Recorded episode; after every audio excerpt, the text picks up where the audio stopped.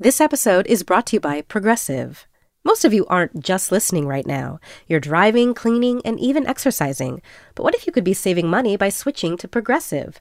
Drivers who save by switching save nearly $750 on average, and auto customers qualify for an average of seven discounts. Multitask right now. Quote today at progressive.com. Progressive Casualty Insurance Company and Affiliates. National average 12 month savings of $744 by new customers surveyed who saved with Progressive between June 2022 and May 2023. Potential savings will vary. Discounts not available in all states and situations.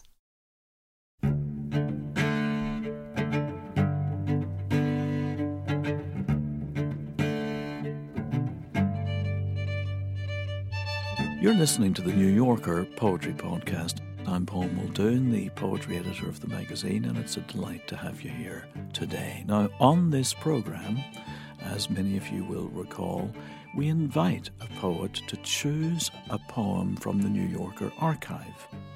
She reads it and we discuss it, and then we ask them to read uh, one of their own poems that's been published in the magazine. And I can't say how happy I am today to welcome Mary Karr.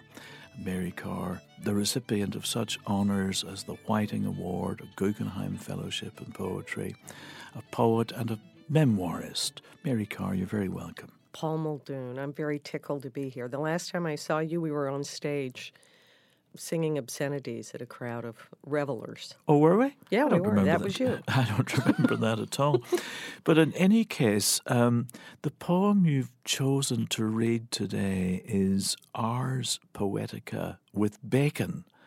Ars Poetica with Bacon by Terrance Hayes. I suppose that title is an example of what we used to call bathos, where you go from the high to the low.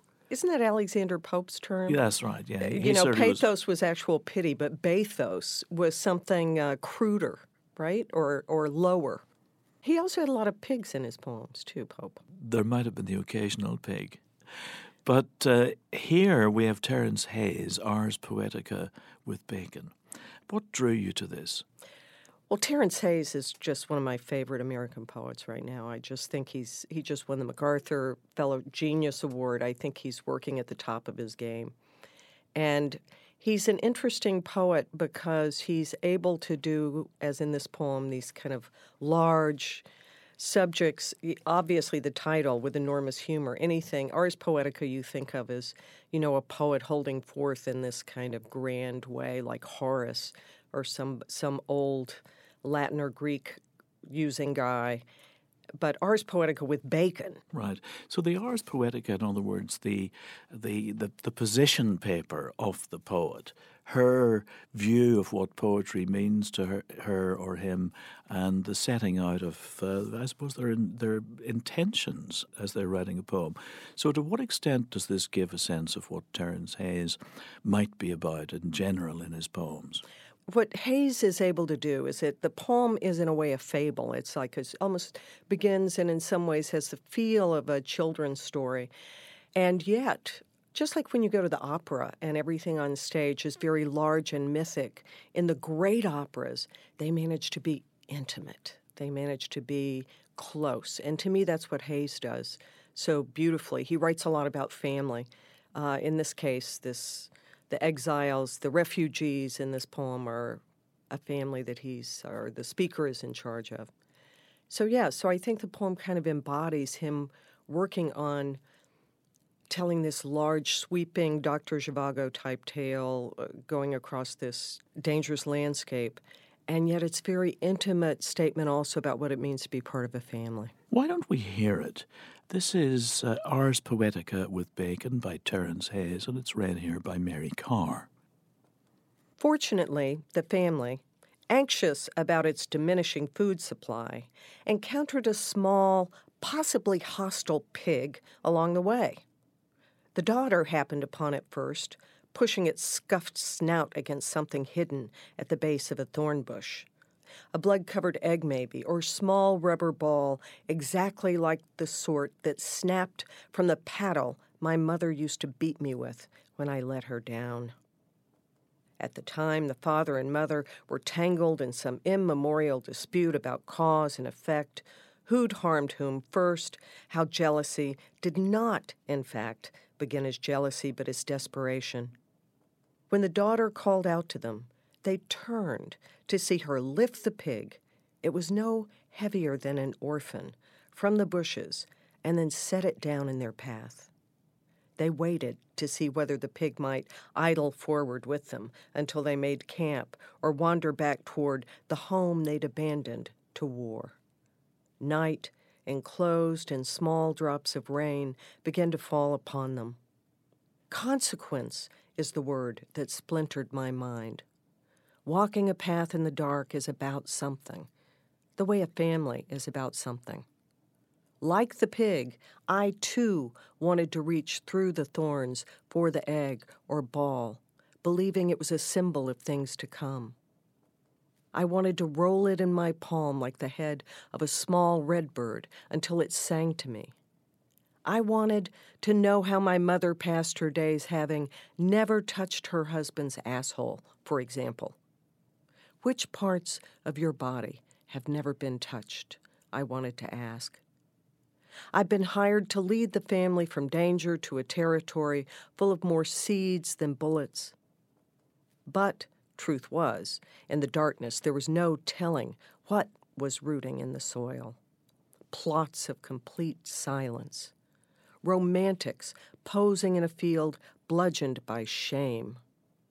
The heart, biologically speaking, is ugly as it pumps its passion and fear down the veins which is to say, starting out, we have no wounds to speak of beyond the ways our parents expressed their love. We were never sure what the pig was after, or whether it was, in fact, not a pig, but some single minded soul, despair turned into a pig, some devil worthy of mercy. Without giving away the enigmatic ending, I will say, when we swallowed the flesh, our eyes were closed. What an extraordinary poem. I mean, the capacity uh, for the discursive there is just remarkable, isn't it? This is a style that can really take in anything at all. I mean, so often one wants a poem to stop. At some level, this is a poem one wants to go on forever. I mean, the one thing that Hayes has, I think, is such a generative talent like that and a very fluid mind. You know, he taught himself to play jazz piano starting when he was about 35, I think, 36. Mm-hmm. And can now is now competent to play jazz piano, if you can imagine such a thing. And he can paint. He's just kind of an artist artist, I think. And to me, this poem never stops surprising me. And yet the turns you know, a lot of times you read a poem, you know, I'm sort of sick to death. Right now, there are these allegorical poems that show up where the great ship Hope is sailing across the great sea Trump and sinks or whatever. I mean, you know, there's some awful story or point that's being made. Well, this flirts with symbolism and allegory, doesn't it? I mean, the pig, you know, is it is it a pig? The ball, what does it stand for? Is it an egg or is it a rubber ball that broke off a paddle? And in a strange way, what the poem is perhaps insisting on is the literalness of things, among among other things. I think that's right. I mean, first off, one reason I chose it, you can never. I, I never say no to bacon. I mean, if, if I get a chance to eat bacon, a life's too short. So to get an Ars Poetica, this supposedly grand thing with a with just that good peasant crunch to it, and yes, I think he's talking about these symbols, the pig, obviously, I mean, I, the first association I had with it was it's fascism. It's what you call a right wing police or, you know, a kind of mm-hmm. Nazi esque, you know, it's seen as a kind of, it's what we used to call the police in the 60s and 70s when we were protesting. And the male chauvinists. And the male chauvinists are pigs. And so it's seen as this dominating, and yet this pig is the size of an orphan. Well, the fact of the matter is, of course, that, uh, you know, the pig is an animal that's very close to ourselves. I mean, we are genetically very, very close to, to the pig as, as uh, human beings, which is one of the reasons, of course, why uh, the pig's heart is one of the very few hearts that we don't shrug off. if it's implanted in us. So, in a strange way, this pig that's like uh, a baby, and I remember the fabulous image in a Buñuel film along the way of, of a pig and a pig and a babe in arms that turns out to be a pig. Turns out to be a You know, That's the right. pig is us, and of course, which puts the whole idea of bacon into a rather different. Uh, That's right. There's a little little cannibal. Well, and also it's Eucharistic. I mean, it's also the the metaphor. You know, at the end, the pig is a devil and an angel, and they're not sure. And the symbols are never symbols, capital S symbols you can nail down on your English SAT and get an A on or something. It's it's a blood-filled egg. It's an egg that holds promise, but is also and murder. And the pig becomes bacon in the end. And in the end, it's Eucharistic. Yes, there's something of the Gadarene swine, as if I as if I recall it right. Remember the image of the Gadarene swine going over the cliff. There's something of that in there too, I think. But I mean, one comes away from this uh, poem with a kind of resolve about uh, a delight in in um humanity. Well, and and in the thinginess of the world, just in the nature of being in a family and the mystery of what it's like to be to wonder, to be a child and wonder if one's mother has ever touched one's father's rectum and in, in what capacity, and and uh, the nature of jealousy and what we see as our sort of cruder. It's part that it's despair. What Hayes has is a compassion for other human beings but also kind of a compassion as he's writing that he follows the images that at one point the egg or ball is transformed. He wants it to be a small red bird that'll tell him what's coming, and that's what the pig is after. It's not. Uh, it's not rooting for crap that it garbage it can eat. It's looking for this kind of sacred thing, and it's about the ugliness of the heart and of being in, in this uh, the hunks of meat we are. And of course, at the end, when they eat the bacon, uh, when we swallowed the flesh, our eyes were closed. I mean, they're exalted, as one always is by bacon, and yet it has that you that feel of taking communion. Well, they're closed also because they don't want quite want to think about what they're doing. I mean, in that something has died, something that may be part of themselves, so they may be closed in that for that reason. Also, does that make any sense to you? Bri- absolutely brilliant. No, of course I'm. You know, I'm a big Catholic, so I see everything as you know. No, I think it may be doing both things. No, I think it is doing both things. But I mean, that's what Hayes does. It's so good. He always sees the other side. But it's not an easy flip flop. It's not a simple Eucharist. It's also do we want to think about eating each other and the degrees to which being kin, our nature of kinship, how we cannibalize each other by virtue of the fact that we all have the same kinds of heart and we walk on legs. Ars Poetica with Bacon uh, by Terrance Hayes was published in the July 11, 2016 issue of The New Yorker. Hi, I'm Deborah Treisman, fiction editor of The New Yorker.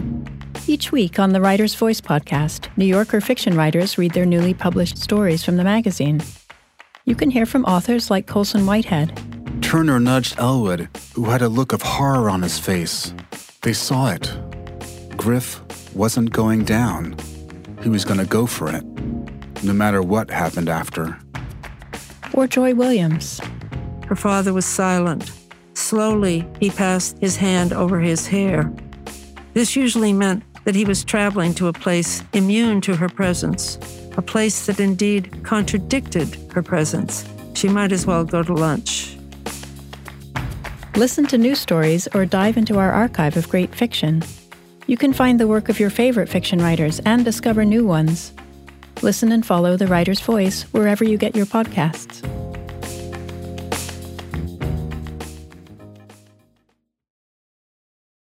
Now, in the September 22nd, 2014 issue of the magazine, Mary Karr, we published your poem, Face Down, and you're going to read that for us now.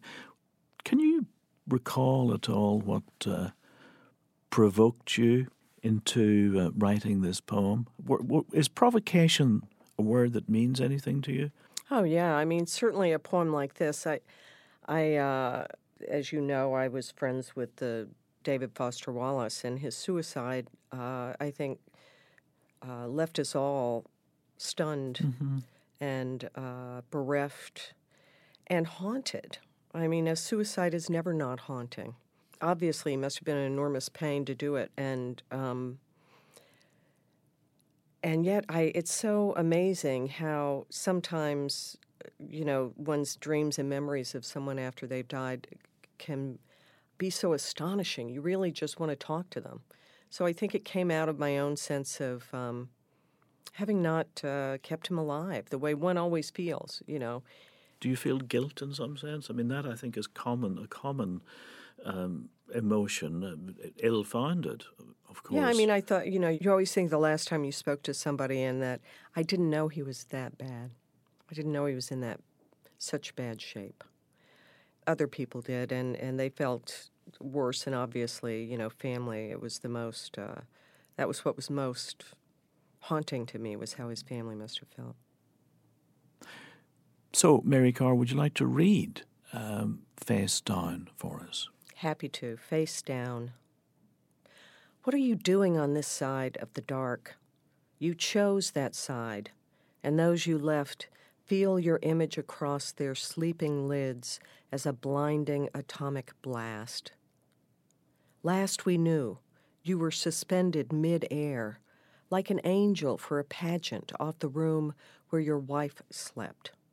She had to cut you down, who'd been, I heard, so long holding you up.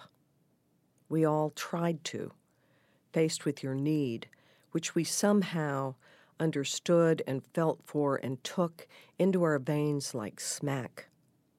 And you must be lured by that old pain, smoldering like wood smoke across the death boundary. Prowl here, I guess, if you have to bother somebody. Or better yet, go bother God, who shaped that form you despised from common clay. That light you swam so hard away from still burns, like a star over a desert or atop a tree in a living room where a son's photos have been laid face down for the holiday. What a remarkable image that is of the photos of the. Is it the sons, the, the photos that belong to the son, or the photos of the son? I was, you know, that's not clear, is it? I was thinking of the photos of the of the son. Well, you know, I, I think, um, e- again, either of these readings is, is, is, is perfectly allowable and, you know, is each is resonant in its way.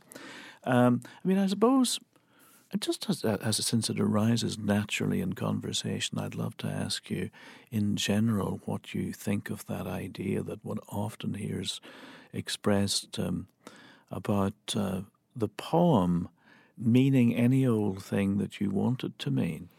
Oh, would that that were true.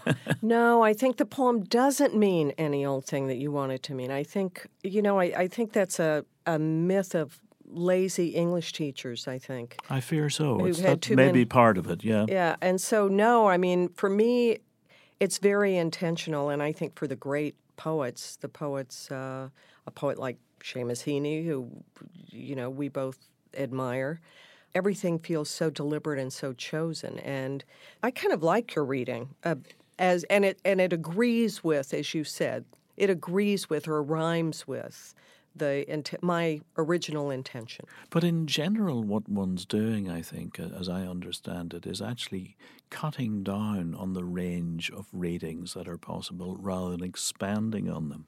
Right, and and that's again what I, I if I can hark back a minute to the Hayes poem, that uh, so many people who do allegory, or that kind of sim- capital S symbolic type of poem, it's haphazard or it feels random and haphazard, and they just stuck in any old thing. And I think with a really fine poet, you have a sense of all the choices having been made, and it has to be this and, and not any other thing. I was struck again hearing you read uh, the opening line, which is so arresting. Um, I mean, I thought as I heard you speak it there again, what are you doing on this side of the dark? Uh, one particular poet came to mind. His name is John Donne, and there's something Donnian about that opening. Does that mean anything to you? Oh yeah, absolutely. I mean, John Donne is is one of the great poets, a great Catholic poet, but also somebody whose poems I've I've read and taught and uh, rolled around in for decades, along with that other great uh, Catholic poet Hopkins. But certainly Donne, boy, I, that's the happiest I've been, maybe all year. Hearing being likened, having a line likened to John Donne, boy, he made my day. Well, here, but I mean, I'm, I'm not a million miles off there, am I? I mean, would you have been conscious of that as you were writing it? Absolutely not. Is there a Donne poem specifically? Well, I'm just thinking of the the arrest. Uh, it's not a particular poem, no, but uh, "Batter My Heart," three-person Three-personed God. What are you doing on this side of the dark? You know, for God's sake, hold thy tongue and let me love. What I'm talking about is the is the propensity to you know grab you by the scruff of the neck. Um, there's so many ways of entering a poem. One may inveigle one's reader into it, sort of take them by the elbow, by the sleeve, and sort of, you know, gradually draw them into the into the poem. Or you can, as I say, grab them by the scruff of the neck and drag them into it, which is what this is doing. I mean, and it was one of those poems where you have a dream about somebody right after he died. I had a dream about him. And I woke up and I just, in the poem, I never have poems that come to me. But uh, that first line came to me and felt so plain and so spoken and so common for any of us when we think about people we've lost, I think. It, it seems to me, and I wonder if this uh, means anything to you, that one of the great difficulties with the elegy is that since it is based on a quote unquote true story, uh, paradoxically, that may make it even more difficult to tell. Oh, it makes it more difficult to tell. Oh, you mean well? Then, then of course, one of the great elegies was a kind of made-up relationship, right? Was Milton's Lycidas, um, you know, where he writes about this guy who kind of friend of friends who drowned. So that's interesting because of course, you're you're. I mean, one of your great gifts is as a memoirist. So perhaps it's not so. It wouldn't be such an issue, I think, as it would be for, for myself and others. I mean, uh, one thinks about it, of course, because one is of a certain age now, and alas, uh, too many opportunities for elegizing present themselves. But um, you know, I'm just wondering um, if I may ask you would you make a distinction between memoirism, if we may call it that, and what's going on in this poem?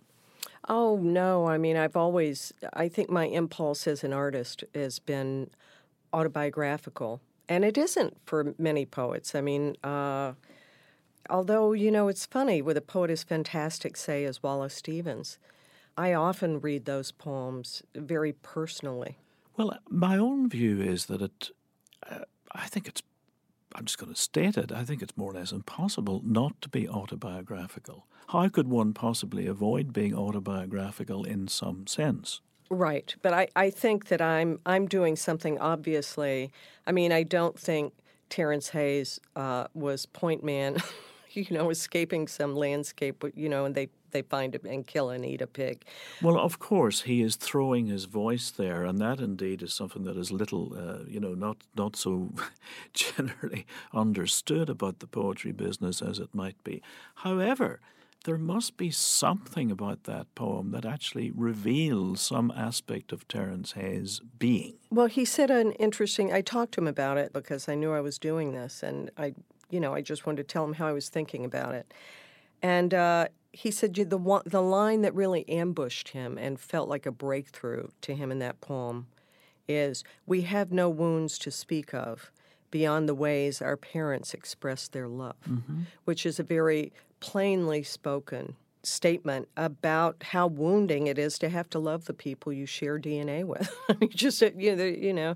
Well, it's uh, remarkable because uh, I mean I think it's quite common for um, people to resent those who love them too much. Right. I mean, one of those absolutely perverse aspects of our nature. Yeah, right. I mean, it's it's supposed to be a gift. Well, here's the thing. I suspect that a pig doesn't harbour such feelings. I wish for its sake, I hope for its sake it doesn't harbor such feelings. I hope a pig doesn't know it's bacon, as I try to know that I'm not know that I'm bacon. Listen, Mary Karr, I could talk to you forever. It's been such a pleasure to have you with us today.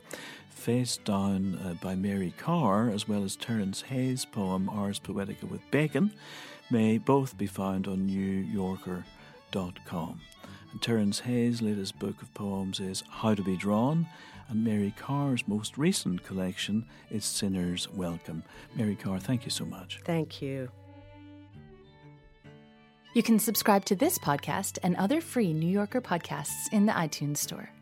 You can hear more poetry read by the authors in NewYorker.com and on the digital edition for tablets and phones at no extra charge from the App Store or from Google Play. The theme music is The Pitnacree Ferryman from the album The Highlander's Farewell by Alasdair Fraser and Natalie Ross from Culburnie Records. The New Yorker Poetry Podcast was produced by Jill Duboff of NewYorker.com with help from Elizabeth Dennison.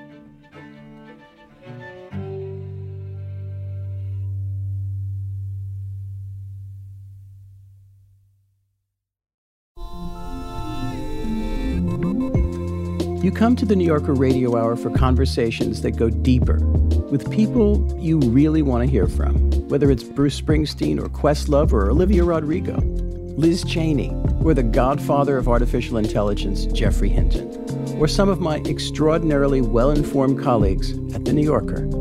So join us every week on the New Yorker Radio Hour, wherever you listen to podcasts.